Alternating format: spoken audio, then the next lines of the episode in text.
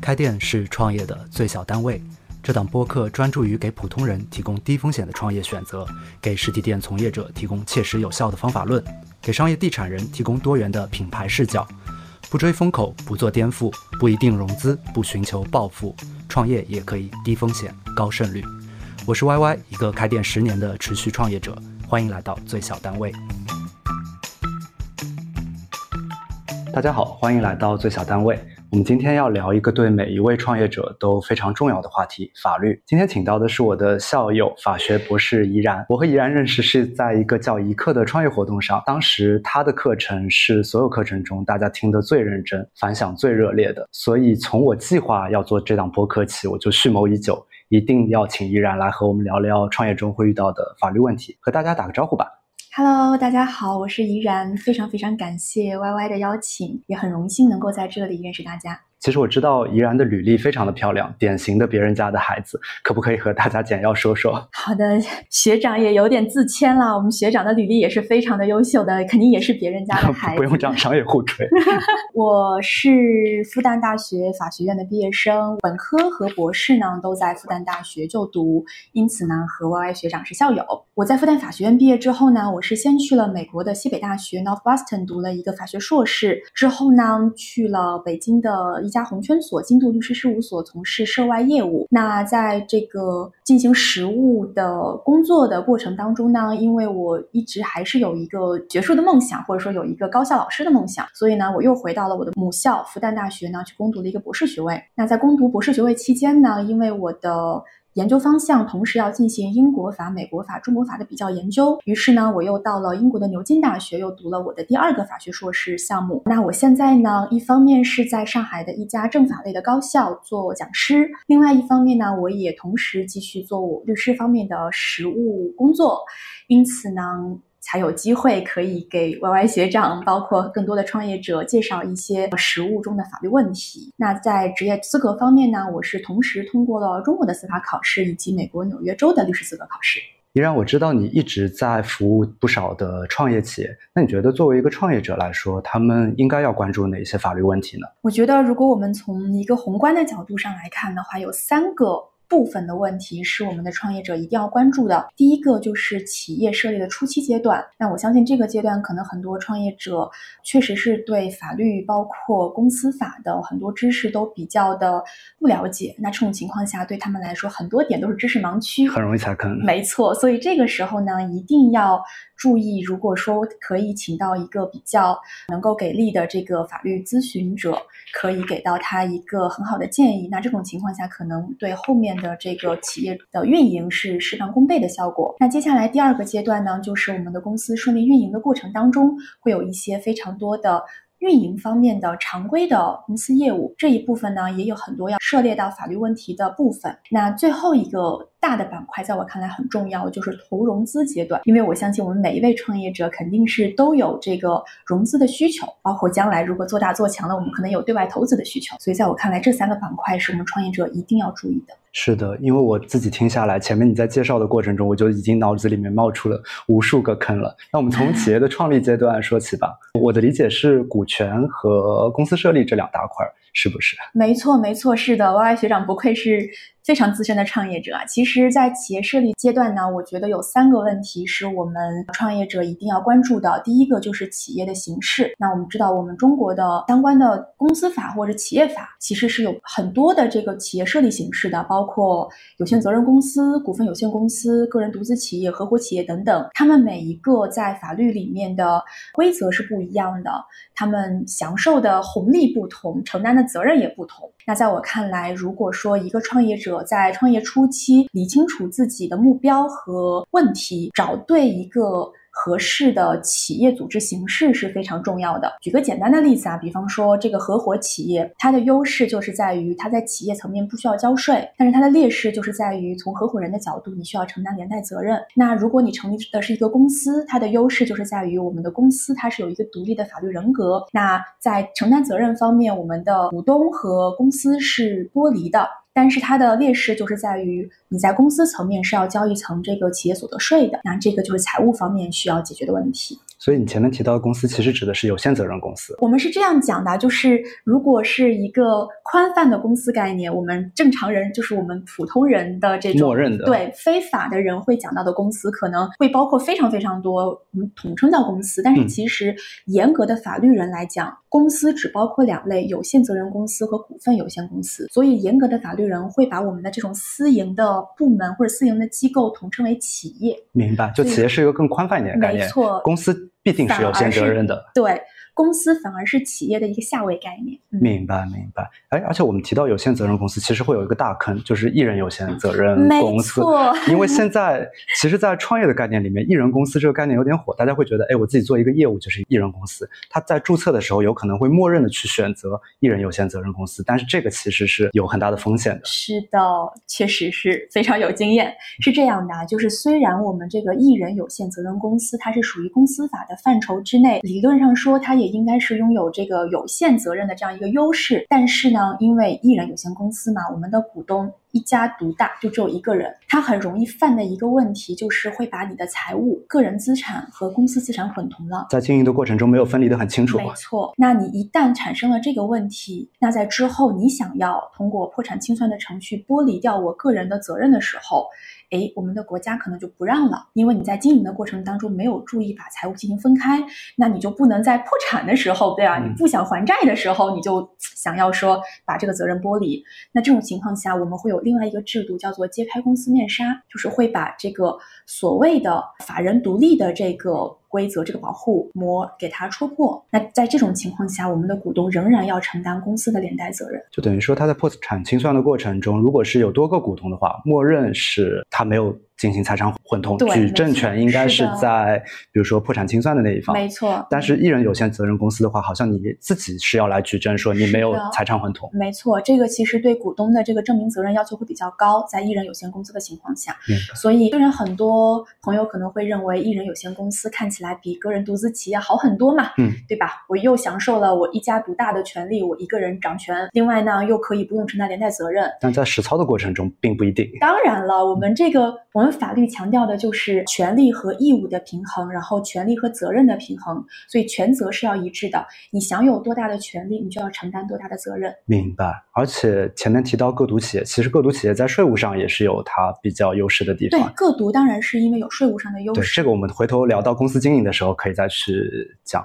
那嗯像我们的听友有很多是想开一家门店，他假设只想开一家门店的话，其实我们可以注册个体工商户，也可以去注册一个有限责任公司。那这两者的优劣大概是什么样的？嗯，我觉得其实还是在于你对于你的这个公司对外承担债务的预判吧。嗯，如果你的公司可能在起初就已经要有比较多的负债，尤其是这个门店，毕竟也是有这个房租的成本嘛。那如果你是完全是依据自有资金进行租赁的话，那债务风险比较小。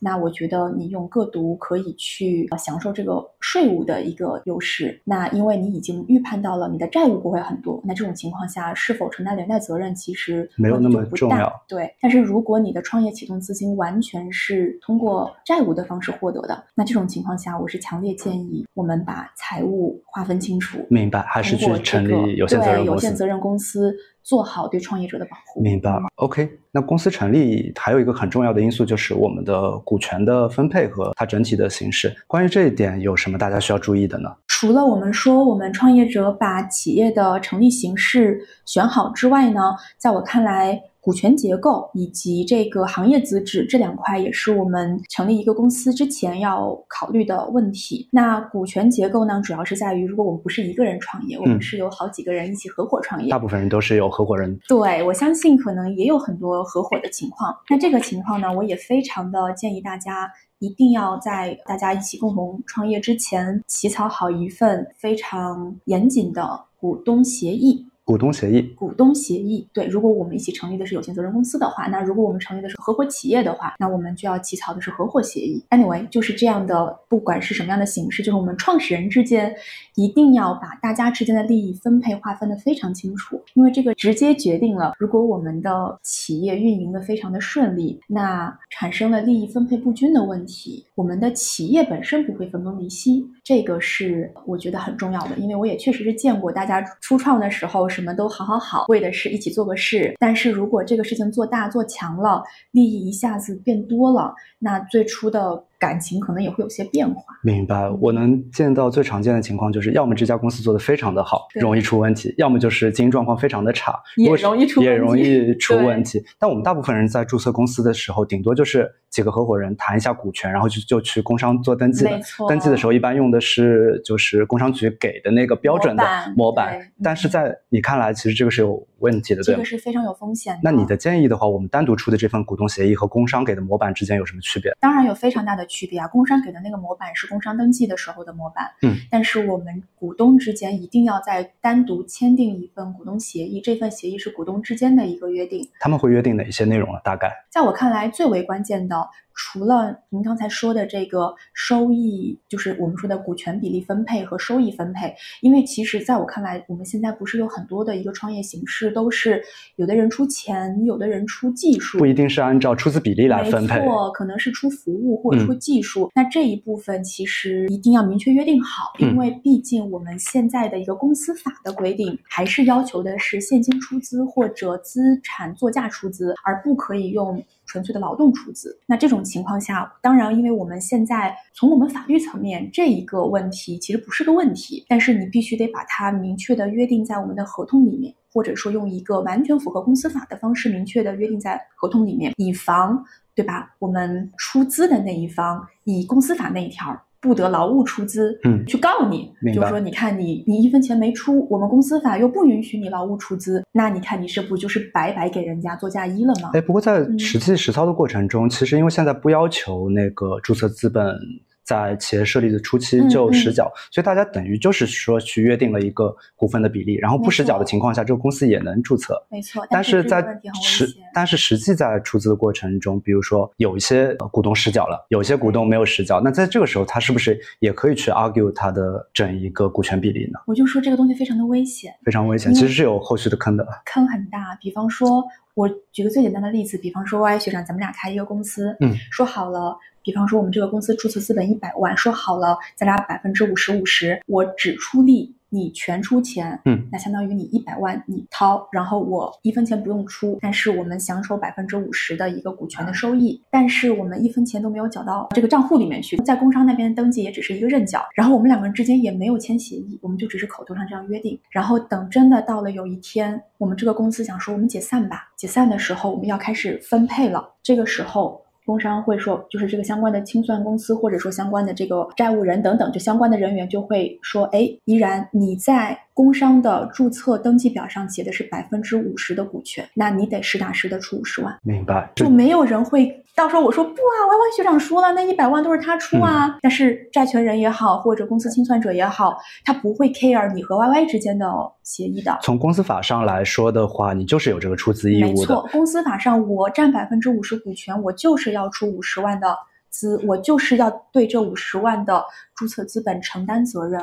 明白，我甚至还会碰到这样一种情况，就有很多人他们注册资本以后说，哎，反正不要实缴，就正式开始花钱了。但花钱的时候也没有走对公的账户，其实他只要把钱走到对公账户里面，然后去支缴，他就是实缴了，实缴了，没错，好，好像是要备注，对不对？呃，最好是备注，就是最严谨的，或者说我们后期最没有争议的做法，就是我只要往公司账户里面打钱，我备注的是出资款，这个就是实缴的一个证明，很好的证据。但是如果你不打呢，其实。除非对方提出相反证明，否则的话也默认为明白。如果是那种大额的整数的话，一般也会认为是投资款。对，大部分，除非除非是自己可能会更希望是公司借款，那可能也会有这种情况。所以确实争议会比较大。那在我看来，一方面就是我们往公司账户里打款的时候把备注写清楚；另外一方面就是我和 Y Y 学长，比方说我们一起合伙创业，我们之间的这个约定写明白。明白。像这前面提到的股东协议，除了要约定大家出资的义务，包括说有一些可能是劳务出资之外，还有什么典型的条款是大家需要注意的？我。觉得还有一些是，比方说，如果后期有投融资的介入，比方资本的介入，那我的这个股权的溢价，或者说我有没有权对外出售，或者说我有没有权利引入新的投资人等等。就是因为，比方说，如果我们是五十五十，这些都好说。但如果你八十我二十，那其实相当于我是个小股东。那这种情况下，我的话语权非常少。那你要引入一个在我看来不是很合适的投资人，那我到底有没有一票否决权呢？明白，就是从公司法的角度，如果用的是默认的话，他是没有这个权利的。但是如果比如说我们认为这个小股东也是比较对于公司比较重要的话，他可以去 argue 一些自己的独立的那些权利，只要是写在股东的这个协议里面，也是受法律保护的。是的，是的，没错。而且就算有一些权利可能在公司法上面不一定认可，但是我们还是会帮助我们的客户写进我们的协议里面去，因因为说白了。当初对吧，我也希望，你跟我谈的这个条件，最后你没有满足，你是违约责任的。嗯，明白。其实，如果关于股权结构的话呢，主要是三部分，一个就是收益分配，刚才我们聊过的，一定要把利益写得非常清楚，我付出了什么，我能获得什么，特别是这个服务出资的问题，我强烈建议以服务出资的那一部分股东，我们实实在在把账走好。明白。我强烈建议服务出资的股东实缴，尽早实缴，这样可以避免掉我们的后续的问题。明白。然后。接下来呢，就是刚才说的跟管理机制相关的，就是决策权、知情权，还有我们股权转让的问题。什么情况下我这个股东一定要享有优先购买权？公司法虽然保护，公司法默认的是股东内部是有优先购买权的，但是这种权利其实也是可以通过股东去约定突破的。那其实也是看我们大股东、小股东之间谁的谈判权利更高一点，谁的谈判筹码更高一点。比方说，有的大股东可能会希望说，你小股东就不要有有优先购买权了，因为我可能希望。引入更多的资本，我可能看到的是人家的资源或者人脉。那这种情况下，如果你给予了小股东优先购买权，那他就会阻碍你去引入一些新的资本。不过优先购买权是不是在同等条件下的？没错。但是资本的话，一般会溢价比较高来进，所以小股东一般也不会不会行使这个权利。也还好，对。但是总之就是这些问题，我觉得创业者都可以考虑一下。确实，像刚才 Y Y 说的，现实情况下，小股东能跟这种资本 去竞价的情况比较少。但是总之就是小股东的很多权利，如果你授予他了，你提前授予他了，后期可能会成为你引入更多资本的障碍。明白。然后说到这个，就是大家和我开公司还有一个有意思的事情，大家一定一定要注意，就是股权的增资和减资一定要经过合法程序，而且一定要白纸黑字留档。因为我这边就处理过相关的一个业务问题，就是我的客户遇到了一个很大的麻烦，就是他是大股东，然后他。为了让自己公司让他们公司的那个账面的注册资本显得好看一点，他其实是在经过了小股东们的同意的情况下增资了，嗯，把这个额度给提高了，然后是由他本人持有，为的其实是为了可以对外更好的融资或者进行公司运营。但是小股东的同意没有书面哦，那后来口头同意，所以后来呢，他们几个股东之间产生了争议，小股东们就以此为由把他给告了，理由就是说他损害小股东的利益。是把小股东的股份稀释了，对，没错。OK，但是他们当时是认可的，后来又因为某些原因去，没错，就这一些其实都是坑，对。哎，这个说起来我有切身的痛感，就是依然知道，在我离开上一家公司的过程中，其实也是达成了一些口头协议，但是出于对合伙人的信任，可能没有落到纸面上，那后续就造成了很多潜在的风险。是的，所以我就说大家千万不要怕麻烦。我们前期的，就是我们中国有句老话叫“丑话说在前面”，对吧？丑话说在前面，其实是为了后面更好的发展。而且一定要落在纸面上，对，一定要落在纸面上，千万不要嫌麻烦，不要因为说大家是好朋友关系，然后面子上怕过意不去，就不好意思去开口说我们都是到纸面上，在我看来都是对大家的保护。前面提到关于公司增资的过程，其实就是注册资本可能当时设定的一个数字会比较小一些，可能在对外的企业形象上会有一些小的问题，所以才会涉及到增资。但是注册资本设定大了以后，可能也会有一些潜在的风险。那关于这一点的话，你有什么给大家具体的建议吗？是的，这个其实很微妙啊，但我觉得这个肯定就是说也涉及到很多商业问题，这个也需要大家的商业判断。但是从我们的法律层面可以提醒大家的是，公司的增资在程序上不难，但是公司的减资。可麻烦了，明白。因为从我们的法律角度来讲的话，你公司的减资是涉及到了你外面债权人的利益的。因为我们公司法的减资程序是要求你发布公告、通知债权人等等，要走非常多一系列的这个流程的，所以。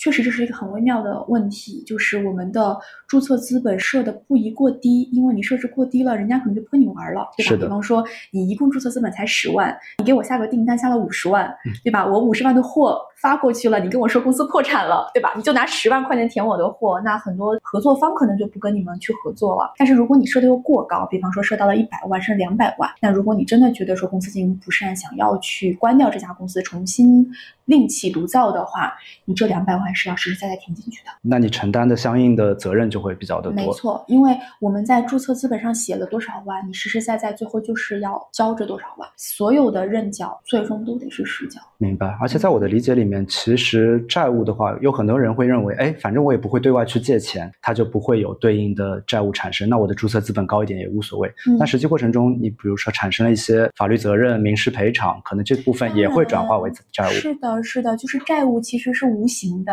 它可能不仅仅是在我们所以为的借贷关系当中。比方说，我们正常的一个商业交易，只要你是甲方，那你相较于乙方来说，你不管是服务费对吧、采购费等等，这些其实本质都是债务。或者说你侵犯了某一些第三方的权利，啊，对对对，他们如果能够产生一个民事赔偿的话，它也会成为你的都债务。是债务，没错，嗯。明白。大家对债务的这个预判一定要，我们宁可往最坏的结果去预判，也不要去过于乐观的去想这个问题。明白，所以等于是在企业经营中，你可能出于对外形象的角度考虑的一个注册资本，你尽量去满足，但也不要设定的太高。当然，一定要是一个量力而行的问题。明白，最后，这个企业初创阶段或者说成立阶段，还有一个问题，在我看来很重要，就是行业资质。行业资质对我相信，就是大家写那个经营范围的时候，可能会遇到这个问题，就是有一些经营范围很简单，比方说我们说咨询，嗯咨询类可能就随便往上写，对吧？但是有一些经营范围，尤其是现在抓的比较紧的教育行业，办学许可证，对吧？然后食品餐饮行业的食品经营许可证。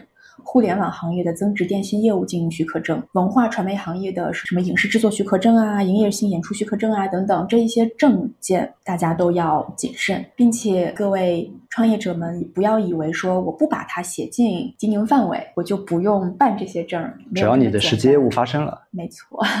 相关的这个行政部门也会去根据你实际的业务去进行调查的。如果真的有人去关注这些问题的话，那大家怎么来判断我这个经营范围是否要额外的去取得许可证呢？这就是我们的专业范畴了。明白，嗯，如果呃像我之前经常提供的法律服务，就是帮助相关的创业者去进行这个咨询服务，就告诉他你这个业务需不需要办证，然后这个证应该怎么办。其实这个还蛮关键的，因为如果你在没有办相关资质的情况下，你开始经营了，最后又被相关的行政部门查处了，那就是一笔非常大的罚款。而且甚至是有可能是刑事责任，对吗对，如果真的很严重的话，那可能要上升到刑事责任了。？OK，那我们关于股权和公司设立阶段的似乎已经讨论的比较充分了。那下一个就会进入到我们企业的经营阶段。对，经营阶段的话，感觉坑就会更多了。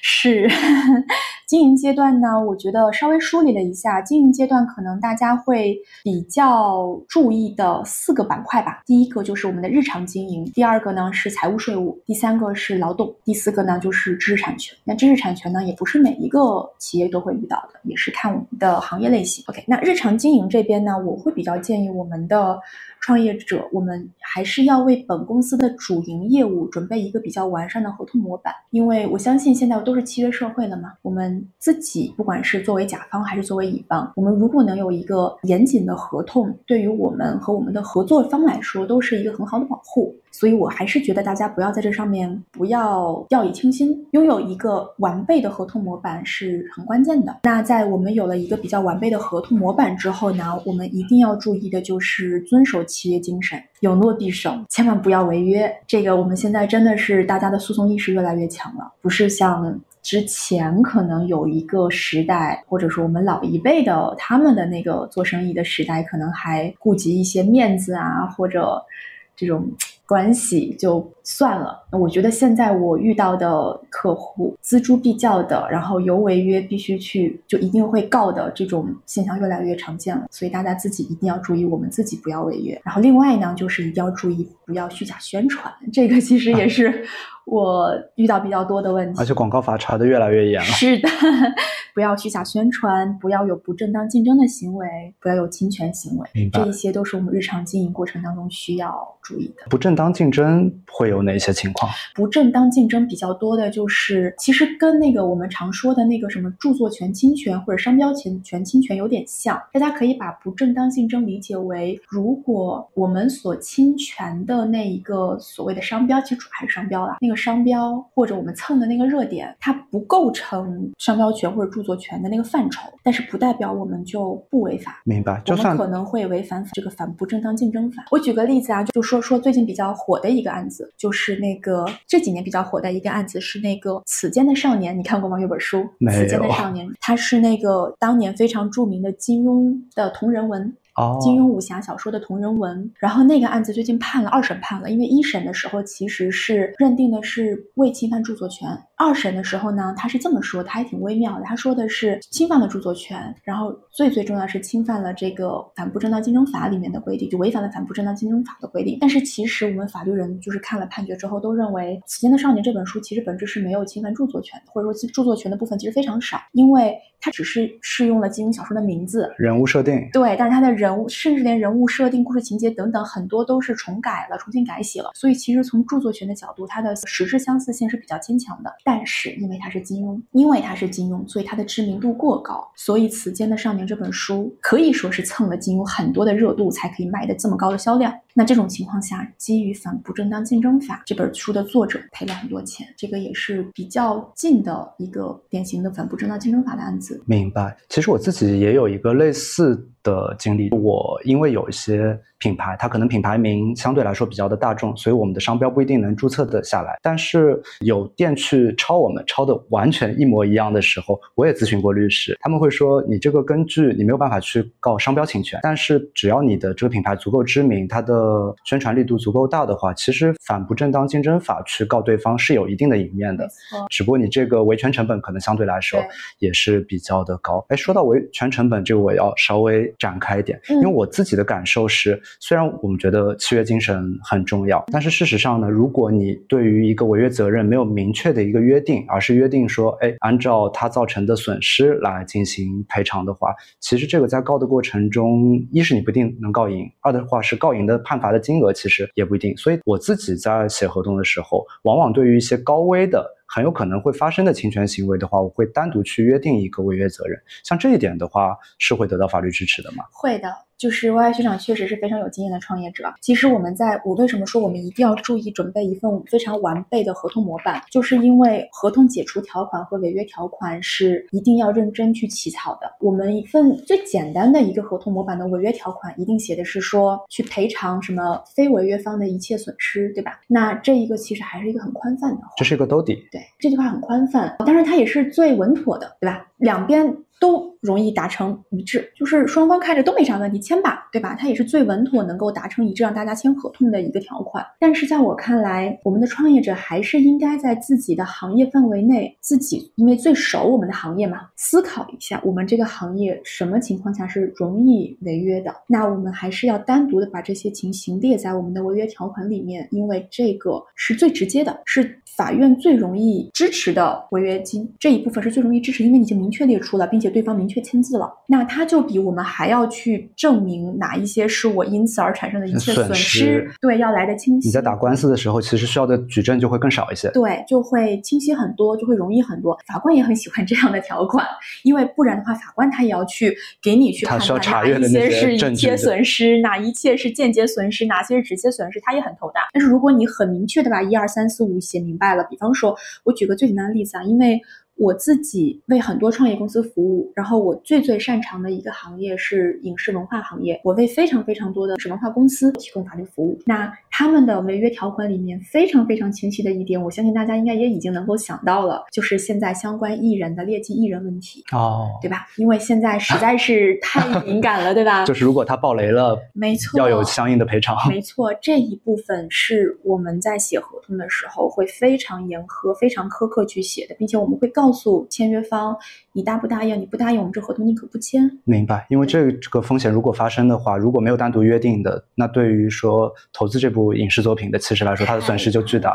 对，所以就类似这样的条款，不同的行业我相信一定有非常多。明白。嗯，那我们在签订合同的过程中，还有哪些条款是单独需要去注意？很容易说，比如说忘写了，或者写的不够具体，就会造成一些很大的潜在的麻烦的。对我这边，如果你要我直接这样说的话，可能就是一个是基本的商业条款。所谓基本的商业条款，其实就是一个业务上的。对，就比方说，就是总归任何条款都是甲乙方嘛，对不对？乙方提供的是什么服务、什么产品，然后甲方怎么付款？那从甲方的角度，他要思考的是你这个产品或者你这个服务到达什么样的质量，我就付款。那乙方所要思考的一定是你的付款方式，你的付款方式。以及如果你延迟付款了，你要不要交违约金？明白。对，不约定的话，其实你就只能说告他，让他继续履行合同，但是你就没有办法赔偿你的损失。没错，如果比方说你们没有在合同里面明确约定那个迟延履行违约金的话，那你可能就只能说是他最后他还了，他也只能还这笔钱，不能还你更多的钱。那你比方说你相关损失，我们说白了可能还损失银行利息呢，对不对？那这种情况下，其实对于乙方来说就比较吃亏，所以其实就是甲乙双方的一个博弈的问题，每个人都要站在自己的立场上去想一想。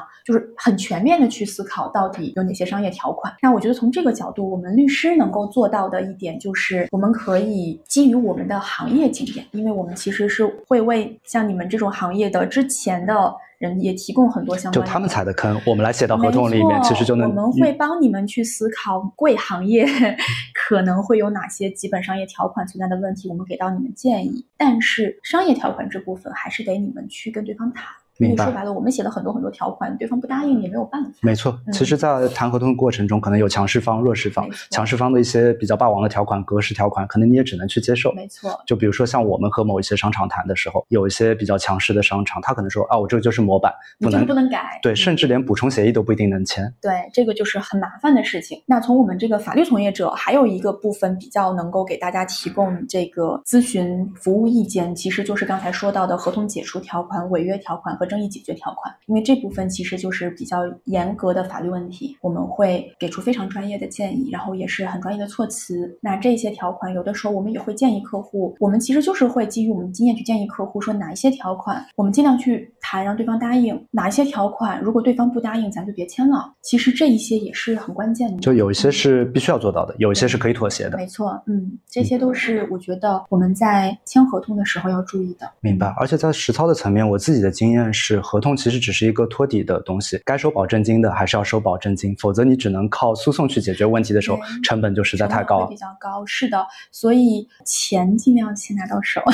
就 是钱是第一个保障，对，合同只是落袋为安，托底的一个保障。落袋为安，合同只能说我们有一个救济途径，白纸黑字签在这儿了，我可以到法院去告你。但是其实真的，如果双方走到了法院的那一步，对双方来说都是一个损失，成本都很高，成本都很高。嗯，明白。依然，那。在你过往的服务的企业中，或者你了解的案例中，有没有哪些是因为合同中一个小小的措辞，就导致了相对来说比较严重的风险或者问题的？我只能说，我有因为我的坚持，帮助客户避免了一些损失的情况。比方说，就是我说的刚才举例的那个影视文化公司类的客户，我记得我有一次服务过一个客户，然后那个客户因为非常非常的喜欢某一个艺人，然后就一定要去投资某一部电影，然后当时时呢，我们就。感觉到那一个电影的主控方措辞有些闪烁，我们就很担心这个里面会有坑。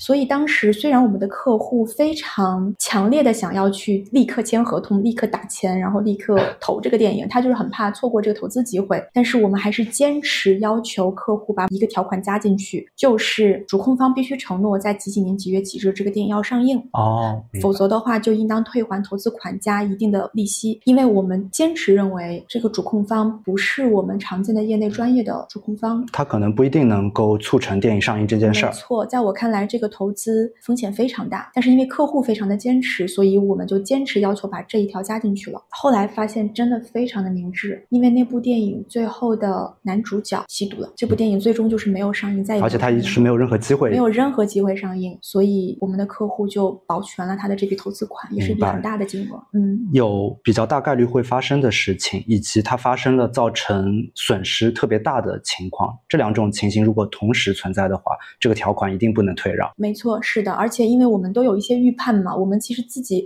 因为和行业内的人接触的多了，我们也大概能够知道哪一些合同相对方是靠谱的，哪一些合同相对方是不靠谱的。那么在靠谱的合同相对方的话，我们可能在措辞上就会温柔一些、柔软一些。这样的话，我们肯定也希望能够实现客户的商业目的嘛。我们律师也不是一定要卡死对阻碍这个客户的业务发展的，但是因为我们也确实是有我们的经验，我们能够看出来什么样的所谓的投资是一个。风险非常大的投资，那这种情况下有一些条款就必须加。明白，合同的确是所有创业者都需要注意的一件事儿，而且甚至有一些情况大家都。不一定会有纸面上的东西，那就是更危险的。是的，公司运营上除了像比如说我们的业务啊、合同之外，财务也是非常重要的一个部分。那这一点上有什么大家需要注意的呢？税务财务这部分，其实说实话，法律人能够给到的建议就是请严格履行纳税义务 然后找一个靠谱的财务。嗯，当然，如果真的是很严格的，比方说对于税法的相关规则，这个就是另一个板块的问题了，也不是我们今天能够聊明白的问题。但是，请大家在这方面千万不要走钢丝。而且包括财务方面，就像我们开头就讲过的，一定要注意公司财务与股东财务的严格区分，避免混同，特别是艺人有限公司的情况。那所以在财务、税法这些事情上，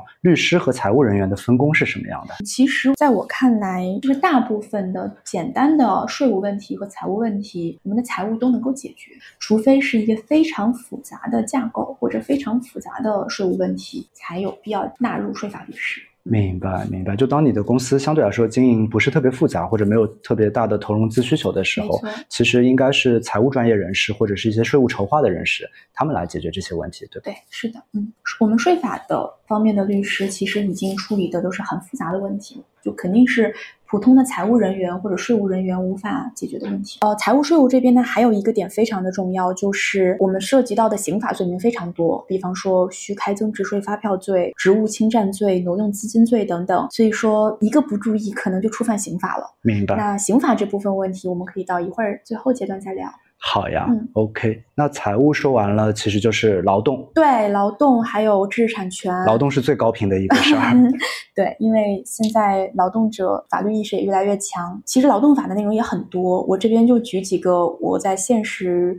这个实务的工作当中遇到的问题最多的、最常见的，嗯，比方说第一点，一定要注意，一定要和已毕业的员工形成劳动关系。如果你允许一个毕了业的学生进行实习，那是存在法律风险。明白，很多人其实分不清楚实习的实际的意义，只有在校生才可以实习。是的，大家一定要注意这一点，实习只针对于在校生，只要你毕业了，你就不可以实习了。那有一些公司所谓的说啊，你这个因为我没有用过你，我可以先让你实习两个月。月再考虑用不用你。这个其实你已经在承担法律风险了。然后你没有签劳动合同的话，就会有问题。是的，那就这就到了我们第二点，就是如果你没有与员工缔结书面的劳动合同的话，员工是可以要求你赔偿两倍工资的。这个是劳动合同法里面的明确规定。对，而且我知道有很多老板他想着，哎呀，我不想缴社保，那我干脆劳动合同也不签，这个其实更危险。这个太危险啦，这个员工可以直接反咬你一口，双倍工资呢。然后劳动法对于试用期的规定是有严格的时长限制的，不是我们。用工单位、用人单位随便给他设定一个试用期限的，所以大家一定要注意，如果你的试用员工他的试用期到达了劳动法所规定的最长期限，那么你就不能够再以试用期未达到要求把它直接解雇了，他可能就已经是正式员工了，你就必须得与他签订书面劳动合同，或者说你就得以他是正式员工的这个政策去解雇他了。所以大家对试用期一定要重视。而且我知道很多企业觉得在试用期内解除劳动关系是凭主观判断就可以的，但事实上并不是这样的，对吗？这个也确实比较微妙啊。在这个点上，我也可以再给创业者一个提示，就是稳妥的处理方式是大家尽量起草一份公司的员工手册或者用工手册。因为解雇员工，我们是要有理由的，尤其是正式员工。那试用期呢？因为我们现在对于劳动者的保护也是不能说是我们我不喜欢你啦，完全就走掉吧。对，也不能说这么的随意。我们尽量还是要有一个合法合理的理由的。那这种情况下，最好的。解雇方式就是我们有一个白纸黑字的员工手册，然后您的这个员工没有按照员工手册的某一条去遵守，那这种情况下，我们就可以正常的解雇他，而不会承担过多的法律风险。明白。员工手册其实是约定大家的一个职责，有一个公司内部的约定，相当于公司内部的一个规章。另外就是这个，如果在员工，因为刚才所说的其实就是很多情况下对于过错的认定嘛。就比方说，因为如果是无过错的正式员工，你要解雇他，你是要给赔偿。那我们有了员工手册，那其实就对“过错”两个字反而有了解读了。明白，有一个明确的界定。没错，但是啊，当然了，就是你确实，如果这个员工无过错，你就是因为公司的各种原因，经营原因，你要裁员啊，或者等等，你就是得解雇他。那么，请大家注意，一定要遵守劳动法的相关规则，比方说一个提前通知的日期，还有这个赔偿的规则等等。对，提前通知这一点，好像很多企业都不知道。经常忘记对，这个还是很重要的，三十天提前通知。对，如果不提前通知的话，要多赔一个月。对，没错。所以，总之，劳动是现在的一个创业者最容易发生问题的地方，它很高频。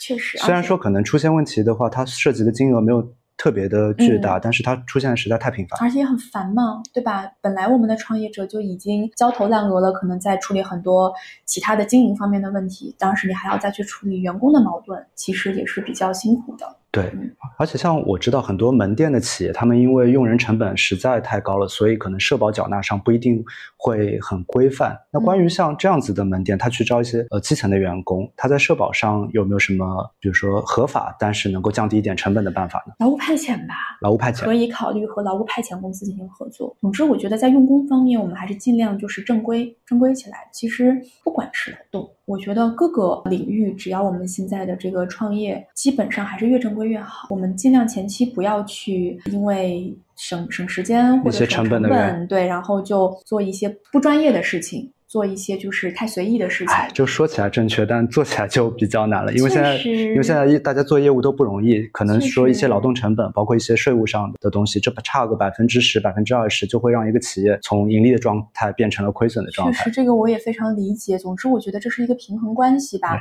尤其是如果，比方说啊，你说实在一点，如果我们就是做个小生意，做个生意，我就只是为了挣个钱，那。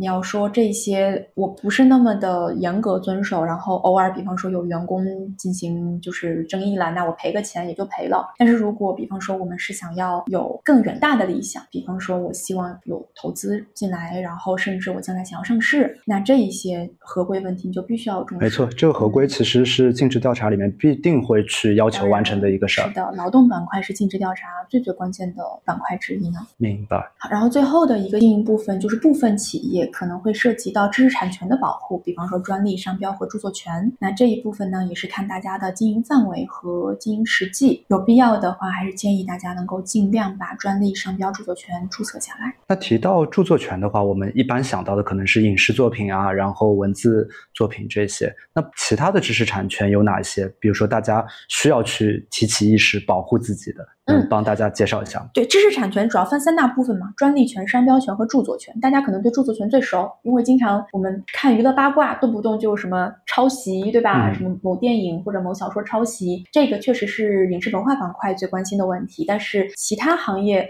或者其他产业其实也和知识产权密不可分的。比方说，哪怕我们是工业设计，工业设计这部分一定会有专利问题。那专利还分为这个专利实用新型和外观设计。那专利和实用新型可能就更偏高精尖一些，但是外观设计其实是我们很多生产类的企业可能会遇到的这个知识产权保护的问题。那比方说，我之前也遇到了一个案子，就是一个生产那个儿童坐便器的那个产品，在在网上在电商进行销售。那我们的客户就成为了被告方，就是因为我们的客户的这个它的外观设计和原告方确实有相似之处，那原告方就认。为被告方侵权了，但是其实我们客户是非常有底气的，因为我们的客户在就是一设计出来他的那个产品之前，他们就已经申请了外观设计这个专利保护。那因为我们的客户有这个国家专利局正式发布的一个外观设计的一个证明，并且他已经通过了，因为国家专专利局他在发这个证的时候，他自己也要做一个检索。相似性的审核对，他之前就会去对原告，就肯定就是说，只要是我们申请的时候在先的这些专利，他都会去审核。那既然我们有了一个非常明确的国家颁布的一个证，那你这个原告你告我们没有任何的意义。就相似性可已经被国家机构所对，嗯，对，已经有官方盖章的证明了，那你这个告也有点过于。那是不是对方的律师有一点在就是调查搞事情或者调查的过程中没有查得很细？对，我觉得是有这个问题，所以当时我们接到这个案子的时候，我们就跟客户说：“No worry，别担心，嗯就这简直就是在无理取闹。但还是得应诉。呃，对，当然了，我们是被告嘛，嗯但是最后也是因为我们的调解啊等等，最后原告撤诉了，因为原告也知道他理亏，嗯所以我们也会觉得说，这也是因为我们这个客户非常懂得保护好自己。外观设计其实是一个挺常见的，我们很多生产企业都可以去申请的一个专利。那假设我们的听友有一些是可能是做原创服装或者原创首饰嗯的，那对于他们来说是要申请外观专利来保护吗？这个要看要看，其实像艺术界确实是比较复杂的。我目前来讲，给我的这个服装设计类的客户的建议是双重保护，因为外观设计没有办法，因为外观设计它主要是针对于工业产品，哦，就服装不不算外观你不能申请对，没错，它不算专利那个领域的，所以我会建议，第一，我的客户把他的服装手稿去做著作权的申请，然后把他的那个服装的那个商标标志做一个商标的注册。明白。但实际发生问题的时候，是不是维权还是会有一些困难？会，因为著作权的那个注册，它其实不像我们专利权那么的稳妥，就是你拿到证了，我就是国家前期已经把我们作为一个筛选了。著作权它是这个自愿登记，国家就是我们的行政部门的前置的审核程序非常的弱，它不做实质性审核。对，没错。所以这种情况下呢，等于如果我们真的有这种侵权的案件，我们还是要到法庭去举证一个著作权侵权的。但是这个其实也是律师的一个经验吧。反正我们之前的一个案子最后是帮助我们的客户维权成功了。明白，嗯就是这些事情你都能做，但也不敢说百分之一百能够保障说被侵权以后嗯一定能够维权成功。对，这个总之就是因为只要到了知识产权领域，其实就已经是比较主观的，确实，因为实质相似性嘛，实质相似这个本身就是一个主观的判断。而且比如说，可能房款所改的程度是多少？比如说他改了百分之十、百分之三十，可能在对实际上都会有差异。对，没错，所以就为什么我说还是建议大家把商标给，因为其实商标权侵权也是很好打的。因为比方说像服装还有艺术类的，就是这种珠宝类的这种设计产品，很多所谓的山寨货，它不光是卖你的设计，他卖的还是你的品牌。比方说就是某某某品牌，对吧？某某某品牌，那你如果有了这个商标权，那你也可以主打它侵犯商标权。这样的诉讼就会比较好处理一些。对，处理很多。然后另外呢，就是如果你可能前期没有把商标注册下来，那还有一个，或者说你的商标无法注册下来，比方说有一些品牌它可能其他的已经注册过了，或者说因为你的商标太朗朗上口，没有办法去注册下来对，这个也确实是我们实际工对我作会遇到的现在在起名字过程中就会碰到这样的问题。对但凡你想起的好记一点的，都已经没有办法对，所以这种情况下呢，那还有一种就是最后一道防线，也是刚才 Y 你提过的，就是反不正当竞争嘛。就是如果你的品牌已经有一定影响力了，那我们也可以以对方侵犯了反不正当竞争这个权利为由，或者嗯说他违反了反不竞争法。明白，还是有一个有可能性的救济途径的。它不一定管用，但是至少还说不是完全束手无策。没错，所以其实在我看来还是挺好用的，反不正当竞争法的那个保护。明白，有点像一个兜底条款或者口袋。没错，没错，没错，也是对我们设计师的一个保护吧。嗯明白，因为我自己感觉，在中国法律、商业，特别是民事的实操过程中，感觉对于被侵权方的保护还不是特别的够。有很多时候，你的维权成本实在太高了，没有办法做到。是，那这个也是我们的一个现状吧。但是我相信，其实随着我们的法律意识的提高，维权成本再高，还是会有客户就是说我就是要类似于争一口气对争一口气或者讲一个公道，甚我不会说这件事儿就算了。对，甚至就是说，我们还是要去叫什么整顿一下现在的商业规则，这个也很重要，整顿一下市场，这个也很重要。就像零零后整顿职场一样。好 OK，那最后一个板块呢，就是我们说的投融资的问题。那投融资这部分呢，可能首先涉及到的是融资渠道。那我们要考虑是股权融资还是债权融资。那我觉得现在创业者其实都很明确了，基本都是股权融资。是的，不太会进行债权，我们都尽量就是少债。那融资渠道这部分，其实我这个时候又要开始把刑法给提上来了，就是我们有一个罪名叫非法吸收公众存款罪，所以嗯，这个罪名一定要和我们常说的这个众筹相区分。那这是怎么判定的呢？比如说什么样的众筹是 OK 的？是这样的，就是非法吸收公众存款罪，它有几个成立的要件。首先是你你要是向不特定对象吸收资金；第二，你是要出具凭证，承诺在一定期限内还本付息；第三，它还会有一个标准，比方说个人非法吸收数额在二十万元以上，单位非法吸收数额在一百万元以上的。或者个人非法吸收三十户以上，单位非法吸收一百五十户以上的，或者个人给存款人造成经济损失数额在十万元，单位造成经济损失数额在五十万元以上的，可能就会触犯到这个刑法的罪名。所以，如果我们的这个创业者想要众筹，并且不触发这个刑事犯罪问题的话，那我刚才说的几个要点，首先你不能是一个不特定的对象，你可能是一个特定的范围。当然，最最重要的，在我看来，还是你不能给任何承诺，就是还本付息息。息是不可以的。那如果他约定的是一部分的收益权呢？因为如果约定的是股权，其实就相对安全了。当然，收益权和股权其实也没有问题。所谓的无法承诺还本付息的意思，就是说我不能保证你的本我会还给你，所以我哪怕我约定的是收益权，这个本身是没有问题的。收益权其实相对来说也是安全的。它是安全的，收益权是安全的，只要你不承诺说我几年后把这笔钱还你，并且然后是按加多少的收益率，对，只要你没有这个承诺，且就是说不要有白纸黑字的证明，对吧？这些都没有，那么这个是安全。明白，因为众筹其实现阶段也是挺普遍的，包括也有一些平台。但我们如果有小伙伴想众筹的话，建议还是去寻求一些比较专业的法律咨询。对，还是要稍微搞清楚这个问题，不要一不小心触犯了刑法就得不偿失了，对吧？然后。除了这个融资渠道问题之外呢，最关键的两个部分是尽职调查和投融资的那个文件嘛。那尽职调查一般是投资方，就是金主爸爸们 会聘请他们的律师来对咱们这个创业的公司进行一些尽职调查。那我们创业公司这边需要做到的就是配合。那配合的层面上，我们其实如果真的就是说我们希望把我们的企业做大做强，那其实又回到我们刚才说的经营过程当中，我们就要注意这一些文件的完整性。档案的留存，还有相关的这个税务、劳动诉讼没有争议等等，这一些就是我们企业经营方面要不要做好。整一个投资的意向都已经达成了，但是因为尽职调查的原因，有些东西让整笔投资黄了。是的，是的，所以还是说功夫要花在平时嘛。我们平常把这些都做稳妥了，那么我们就不怕投资人的尽职调查了。那最重要的这个投资协议部分呢，其实真的就是因为这个太关键了，它其实从投资人的角度很关。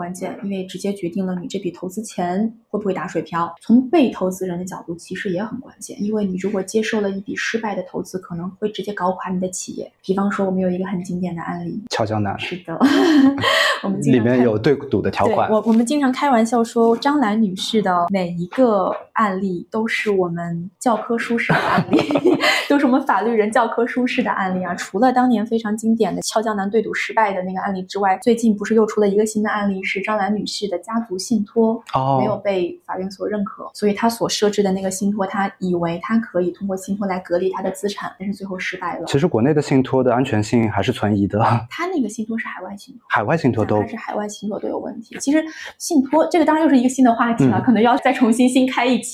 那这边可以多说一句，信托的那个有一点像我说的艺人有限责任公司的那个，还是财产混同。明白，就是你必须割裂的很明确，才会有保护的作用。对。我一直在。强调一点，我们法律强调的就是权责相一致。你享有多大的权利，你就要承担多大的责任。你不可能就说一个东西全是好事儿，没有坏事儿，全是收益，没有风险。世界上就不存在这种事情。那我们法律的设置也是一样，这个逻辑是我们整个法律 system 的底层的逻辑。对，没错。好，那我们再回到投资协议上。投资协议的话，就是所以说呢，既然它这么重要，那被投资人这方，我建议的是也请一个专业的律师去来审核这个投资协议是是否有不合理的部分。没错，我们是对被投资人要有一个保护。我也知道，我们现实情况下，因为种种原因，特别是天使轮或者 A 轮的时候，只是投资人的单方律师去看合同。因为我自己也代表过投资人去看合同，但是没有办法，我既然是投资人请的律师，我就只能代表投资人的利益。即使我的客户对我说，我们尽可能的公平公正，不要说去搞什么霸王条款，但是律师永远是只能站自己的客户那一方，这个也是我们的职业操守。所以从这个角度来讲的话，被投资人这一方请一个完全从他的角度出发的这样的一个律师也是非常关键的。明白。那会有哪些比较典型的霸王条款，或者你不推荐我们的创业者去接受的条款？就是稍微 general speaking 呢，主要还是对赌条款、回购条款这种致命的条款。再比方说，对于创始股东的一些限制条款。个人连带。对，然后再一个呢，就是投资人在后续融资中的权利，其实有一点像我们之前说的合伙人之间或者创始股东之间的那个股东协议的一些约定。到了投资人也是一样，因为投资人本质他也是新的股东嘛。其实你和投资人之间的那个协议，你可以理解为一个新的股东协议，一个增资协议加一个新的股东协议。对，没错。所以这种情况下，相关的很多东西都是一致的。但是因为你的新的股东他是一个投资人，他在这个金融商业领域专业的多，非常有专业度，并且也非常强势。所以可能从我们的被投资人角度，就是需要去思考我们怎么才能去争取自己的利益。那我觉得从这种层面上，可能最关键的几个条款就是我们一定要坚持的。没那么关键的条款，可能是得妥协的，不然的话，你可能也拉不到这个。前面我们提到嗯关键条款有回购，然后对赌其实对赌就是这两个，明白？能展开大概呃，对赌的话，其实我觉得大家应该也能理解，其实对赌和回购是类似的。对赌的话是双方都在，回购的话呢，可能就是你没有完成一个条件，对被投资人更不利。如果是那种双方的对赌，可能还好一点，大家一起赌，对吧？如果我达到了，你再给我更多的钱；如果我没达到，我赔你钱，这是对赌。嗯嗯那回购的话，那这个真的就有点，其实是有点霸王了。就是这个，如果我们的创始公司没有在一定的年限内达到什么样的标准，IPO 对我目前看到的比较多的一个是 IPO，一个是被收购。那这两个在很多投资人看来还有有点虚。或者说有点遥远，那他可能会每年设计一些 KPI，比方说你的盈利增长啊，或者说，嗯，他可能会实际的一些你的业务有什么样的要求，这些都是全是基于当事人的一次资质，就全是他你们只要双方同意了，不违反法律法规的强制性规定，那这都是合同你可以写的内容。OK，那这些条件如果不满足了，那投资人可能会要求创始人去买回他投资的这个股权。他可能是要求企业去回购，但是还有更严苛的条款是要求创始人个人连带对没错。。所以其实这个就是说，因为回购条款其实目前已经是我们业内常见的条款了，你就有点对你很难说你不签，就是你很难说咱们没有这个条款。只有在创业企业非常强势的时候，才有可能。除非是你的这个项目太好了，大家都想进求着你，对你让我参个股吧。嗯除非这种情况，否则的话，当你需要钱的话，肯定是希望人家签，就是投钱的话，你肯定是处于弱势的一方嘛。那这种情况下，我能够给创始人的忠告就是，我们能。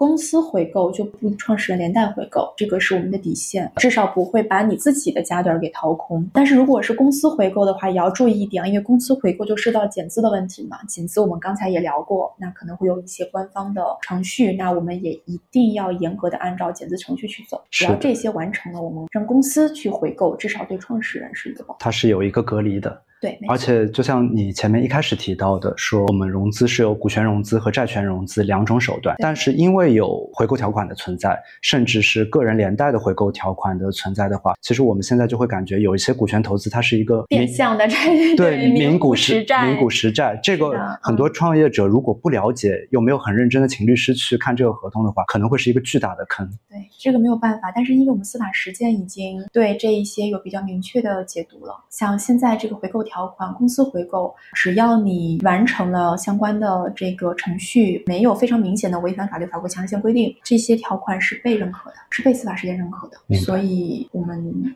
创始股东就只能说是保护好自己。而且是不是当时罗永浩欠钱的那个就是类似的条款啊？大部分我们的这种 都是读书了的，肯定都是读书了的，很常见，很常见。OK，那我觉得其实这三大板块，我这边能够想到的一些很重要的对，很常见的，想要提示给我们的创业朋友们的法律问题，就也聊得差不多了。OK，依然。然后其实我们的听友中有相当大的一部分，他们是想用开实体店的方式来开始自己的第一段创业的。那关于开店这个领域，有哪些需要特别关注的法律问题？OK，那这么细分的问题，我稍微想一想啊，我这边能想到的几个点吧。一个是因为我们必然是开店嘛，那肯定涉及到了一个实体的门面的问题。那如果是自有门面就无所谓，对吧？自己的资产。那如果要是叫租赁的话，肯定它会有一个租赁的合同，或者叫租赁的法律关系。那这部分可能我们还是要看一下出租方他相关的权利是否完备，比方说他是否有权出租，他是不是大房东？对，他是大房东还是二房东？二房东的话，他要有权转租，没错，然后再比方说我们的这个门店，它是商业用地吗？对吧？它的土地性质。它的土地性质、它的建筑性质允不允许商用？嗯，然后再比方说这个水啊、电店啊，包括有没有，比方说如果我们开店要有一些这个特别的设计，那这个楼里面到底让不让这个也很很对，因为有一些，比如说嗯做娱乐业态的话，对消防会有要求，但如果它的整个场地没有办法达到消防的疏散条件的话，其实这个租赁条款就会有一个很大的坑。对，而且因为大家一定还要注意一件事情啊，就是我们的门店对于我们的消费者来说是有一定的安全责任的。所以，比方说像我们有一些开店的客户，就会遇到，如果你的装修这个台阶过陡，好，出现一些伤害事故。，对，如果你的客户摔在里面了，那其实你是要有赔偿义务的。所以我们有的时候也会跟客户讲，你要么就是台阶设置的好一点。那如果你真的就你的风格就是那样，怎么办呢？那就只能说是多提醒着。总之就是尽到了一切义务，告知义务。对，尽到了一切保护措施。那这种情况下是可能减轻你们的责任的。那既然到了这个层面上呢，很多创始人说，哇，那这个风险还是很大，对不对？那这种情况下，可能我们也可以考虑，对吧？买个保险，相关的也会有这种公众责任险啊，相关的一些保护我们这个创业者或者开店者的这种保险。没错，而且如果在购物中心里面开店的话，其实商场方是会强制要要求买财产险和公众责任险的。其实这个蛮好，对双方都是个保护。是的，是的。商场自己也害怕。对嗯，而且我们前面提到说，债务不一定是你往外借钱才会产生债务，比如说万一有人在这边发生人身伤害的事故，其实的赔偿责任也是债务。除了这个实体店门面的这部分相关的问题之外，还有一些，比方说我知道可能有一些创业朋友们想要去加盟某一个连锁店，那肯定又要涉及到一个加盟运营合同相关的问题。那其实还是那句话，一个是我们要看的是对方他在这个授权层面上，他的权利是否嗯，比如说干净，或者说是否这个完备，这可能要稍微做一些背景调查。还有就是，如果我们不加盟，我们要注意的是不要侵犯一些加盟商的权利。我们搞一个山寨的，因为我们刚才一直在跟 Y 讲，这个反不正当竞争是一个红线。对你别看着对方可能商标没注册下来就说，那我可不可以叫一样的？对对对，其实这个也是有风险的。是的，如果人家这个名气非常大，那打起官司来也是很可怕的。对，而且在加盟的过程中，大家也有一点需要关注的，比如说之前的鹿角巷，市面上有无数多的，因为大家都没有注册下来，所以每个人都说自己是真的。但是其实我觉得这是一个商业问题啊，我们就不是法律问题了，就是你们自己要掂量一下，到底哪一种我们到底是相似，然后对我们的商业利益最大化，还是我们就是走一个自己的路线？没错没错。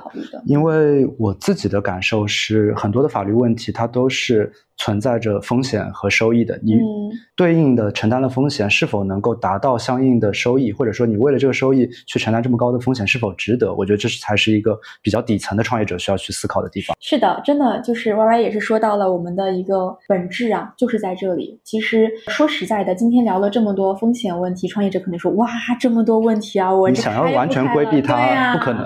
我这还干不干了？我把这些都考虑到，对吧？那我肯定亏大了。当然，我们从法律人的角度，一定建议大家的是规避一切风险。但是我也非常清醒的知道，如果规避了一切风险，那就不叫创业了。对吧所以从这种层面上，我们肯定还是要有一个衡量，哪一些是我一定一定要规避的，哪一些是我可以去冒一定的风险。OK，我们下面来聊一个非常重要的问题，就是关于创业中涉及到刑法的东西。说一个很近的案例啊，就是斗鱼的 CEO 最近被逮捕了，是涉嫌开设赌场罪。其实我知道，在开设公司的过程中，你能犯罪的地方还挺多的，能不能请依然来给我们讲解一下？确实啊，因为我国的刑法呢，对于单位犯罪呢，实行的是单法和双法并用的制度。有的犯罪呢，它只追究的是公司的责任；那有的犯罪可能是主管人员、主要人员还要一并的追究刑事责任。那我们说，我们开个公司，对吧？最后可能钱没挣多少，把自己还搞出了刑事责任。就如果你担任法代的话，对，成为法代，然后或者还还有财务人员、会计啊这种职务，你要是再背个刑事责任、刑事罪名，那其实真的是非常得不 可能钱没有赚到，但把自己搞进去了。对，钱还没赚到呢，对吧？那这种情况下，其实挺得不偿失的。那我们可能比较注意的，我觉得几个罪名吧，最常见的，比方说大家可能知道，国家公务人人员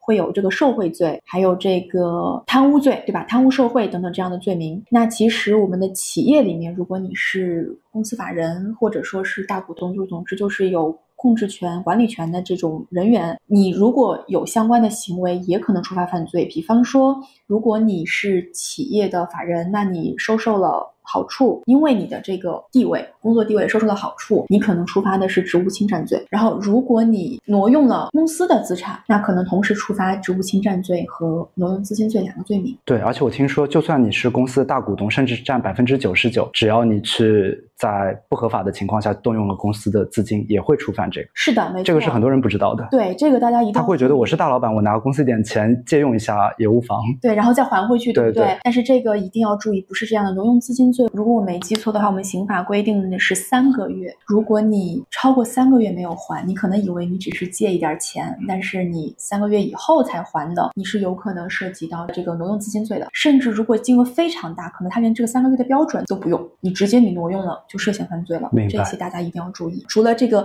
这是挪用资金啊，就实打实的把公司的钱挪出来。那职务侵占呢，可能就范围更广一点，它不仅包括你把公司的钱私用，公钱私用，它还可能包括你返点儿、拿好处、收受别人的利益、损害了公司的利益。那从这种情况下，都有可能涉及到职务侵占罪的这个范围。这其实，在商业上很常见，但都是有可能进去的。理论上说，就是看人家抓不抓你，或者想不想抓你了，或者有没有证据抓你了。对，因为我知道在实操上，之前很多企业可能就选择说，比如说息事宁人，息事宁人，把开除就算了。但现在启动刑事程序的，我听说的案例还不少。是啊，是啊，所以现在真的是很微妙的一个行为。所以大家可以理解，就是国家公职人员那个贪污罪，我们放到我们的私人企业上其实是类似的。我们那个就叫职务侵占罪，大家千万不要掉以轻心啊！只不过是因为国家抓这个国家工作人员抓得很凶，但不代表我们企业人员就可以肆意妄为。然后。另外说到这里，我还想到了一个很有意思的罪名，大家一定要小心。就有一个罪名叫做串通投标罪。哦，你都没有听说过，对不对？是但是我因为我自己在实务当中遇到过这样的案子，这种罪名也是一定要小心的。说白了，就这些罪不是人家不能抓，你就看他想不想。明白。过往不抓不代表接下来不抓。没错，一旦我们开启了某一部分的这个严格的规定的话，其实很多罪名都是大家要注意的。那再比方说刚才提到过的跟融资相关的非法吸收公众存款啊，这还算小的轻罪了。更高的罪名是什么？你应该知道，那个集资诈骗罪。嗯，我们记得那个最高是死刑。对，我记得那个前几年一个很有名的那个叫吴英案，对吧？温州的一个民间借民间借贷，对，就是一个民间借贷，但是被认定为了集资诈骗，然后就是死刑，这个也是非常可怕的。对于很多创业者来讲，还是真的挺挺挺吓人的。对，那再稍微轻一点的，可能我们在平常这个经营里面，可能还会涉及到什么虚开增值税发票罪。哦，这个也是抓的很严的。这个越来越严了，越来越严了。那剩下的还包括就是，比方说你如果侵犯了商标权，还有专利权，还有著作权，如果数量巨大的话，其实是构成犯罪的。制造假冒伪劣商品好像也是犯罪。是制造假冒伪劣商品，还有那个食品安全，还有假药等等，这一些都是很可怕的。所以等于说，是不是你冒牌了某一个品牌的产品，然后这个就有可能会触发犯罪？当然是的。包括其实我们说这个，当时我们说的那个侵犯著作权的那个案件，如果它的金额达到一定数额的话，其实触犯了那个犯罪的。我们是可以报警到经侦去抓他的。也就是说，你比如说在网上传播盗版内容，获利比较多的话，也有可能会犯罪。是有可能。哦，感觉其实就是看他抓不抓你。说白了就是看你抓不抓你。天哪，感觉就是有触犯刑法的地方还真的很多。所以大家反正还是要小心吧，尤其是它主要按照你的那个收益金额为标准。哦，那除了上面的这一些罪名之外呢，刚才我们也聊过，就是税务这方面，我说大家一定要依法纳税，因为偷税漏税罪也是一个很严重的刑罚。那当然，可能现在我们为了保护民营经济，我们税务局可能最多还是以行政处罚为主，可能涉及到刑事处罚的越来越少了。但是并不代表，如果我们想要把它严格追究起来，它就不追究。说白了，我们现实生活中很多这个我们看到的这什么九亿解这种故事。不是他没有触犯刑法，只是我们刑事机关追究他们。明白，公安机关没有选择去立案处理。没错，只是我们目前还是可能为了保护民营经济，所以没有立案处理，但不代表他们没有触犯刑法。对，而且不触犯刑法的话，当你被查到的时候，你要去的补税的金额也是很大的。你本来可以通过一些合法合理的避税手段去避的税，但是如果你没这么操作，是被税务查到的话，你已经来不及去弥补了。这样子你要上缴的税额就会特别的大。总之就是目前。前现阶段，我觉得大家一定要谨慎、谨慎再谨慎，对于这个问题不要存在侥幸心理，因为这就是我们目前很关注的一个问题。所以现在我们也开玩笑说，所谓的税务筹划都不稳妥。有很多它是打擦边球，你也不能说它合法，也不能说它非法，就是看我们的行政机关的一个处理的。标准说白了就是严还是松，明白。包括像之前很多明星，他们会选择用个独企业去收一些款，但是实际上是钻了漏洞的。当然，除了个独这一点，还有比方说这个税务天堂，比方说有些税务优惠、税务政策，大家可能也知道，有很多的企业会选择把自己的注册地点注册在一个税收优惠的地方。洼地，很多人会这么搞。但是现在的标准越来越严格了，你如果要注册在那里享受那个税收优惠，你就必须得承担一定。义务啊，比方说你得在那里有实在的经营，或者你在那里有实在的招人招聘。你的实际经营活动不能是完全脱离的。对，如果你真的就是只享受那样的税收优惠，又不承担任何的责任或者义务的话，那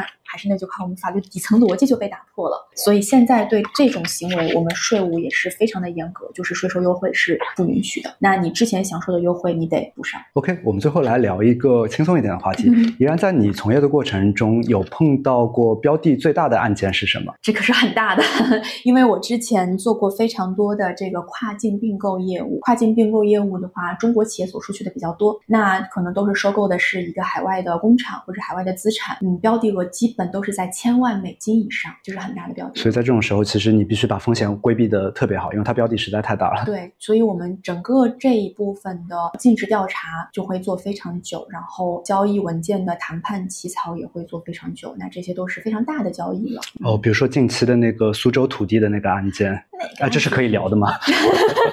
可以聊，可以聊。那个案子确实是标的额非常大，但是确实，但是那个已经不是纯粹的商业问题了。我们其实严格追究的话，中间是有很多过于复杂了，过于复杂了。我觉得我们创业者肯定是到不了那个程度。嗯，但是我还是非常希望，如果我们的创业者们将来的企业越做越大，做到可以去收购别的企业的这种程度，对那个时候我们肯定会涉及到标的有很大的项目。明白。那你在职业的过程中有没有什么特别奇怪的案件？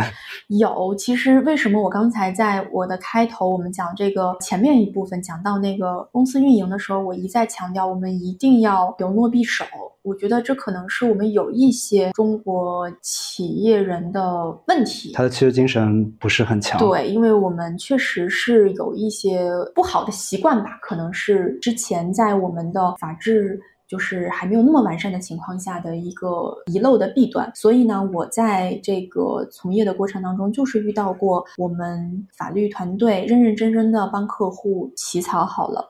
合同，并且签署了合同，当然也是我们客户同意的情况下。但是后来客户违约了，他单方毁约，他不想要去承担那些义务了，然后又让我们律师去帮助他，不承担违约责任的情况下去违约，那这个臣妾做不到，这个真的在约定很清楚的情况下，必定是要承担法律责任的。这种就真的一点办法都没，因为我们这个真的就是契约精神问题啊，对吧？嗯，你既然通过这些承诺获得了对。方的承诺，那你说违反就违反，难道不用付出代价吗？是即使你是我的客户。那最后一个问题，对于我们的听友，大部分都是在创业或者想创业的朋友，有什么推荐给他们的书，或者是课程，或者是自媒体的内容，是能够方便大家来了解所需的法律知识的吗？我觉得这个非常非常多啊，我可能没有办法说给大家直接推荐一本书或者一个课程，因为市面上的这类课程非常多，我也不能说谁比谁更好，或者。谁比谁更不好？但是我是会非常推荐我们的创业朋友们可以去关注一些我们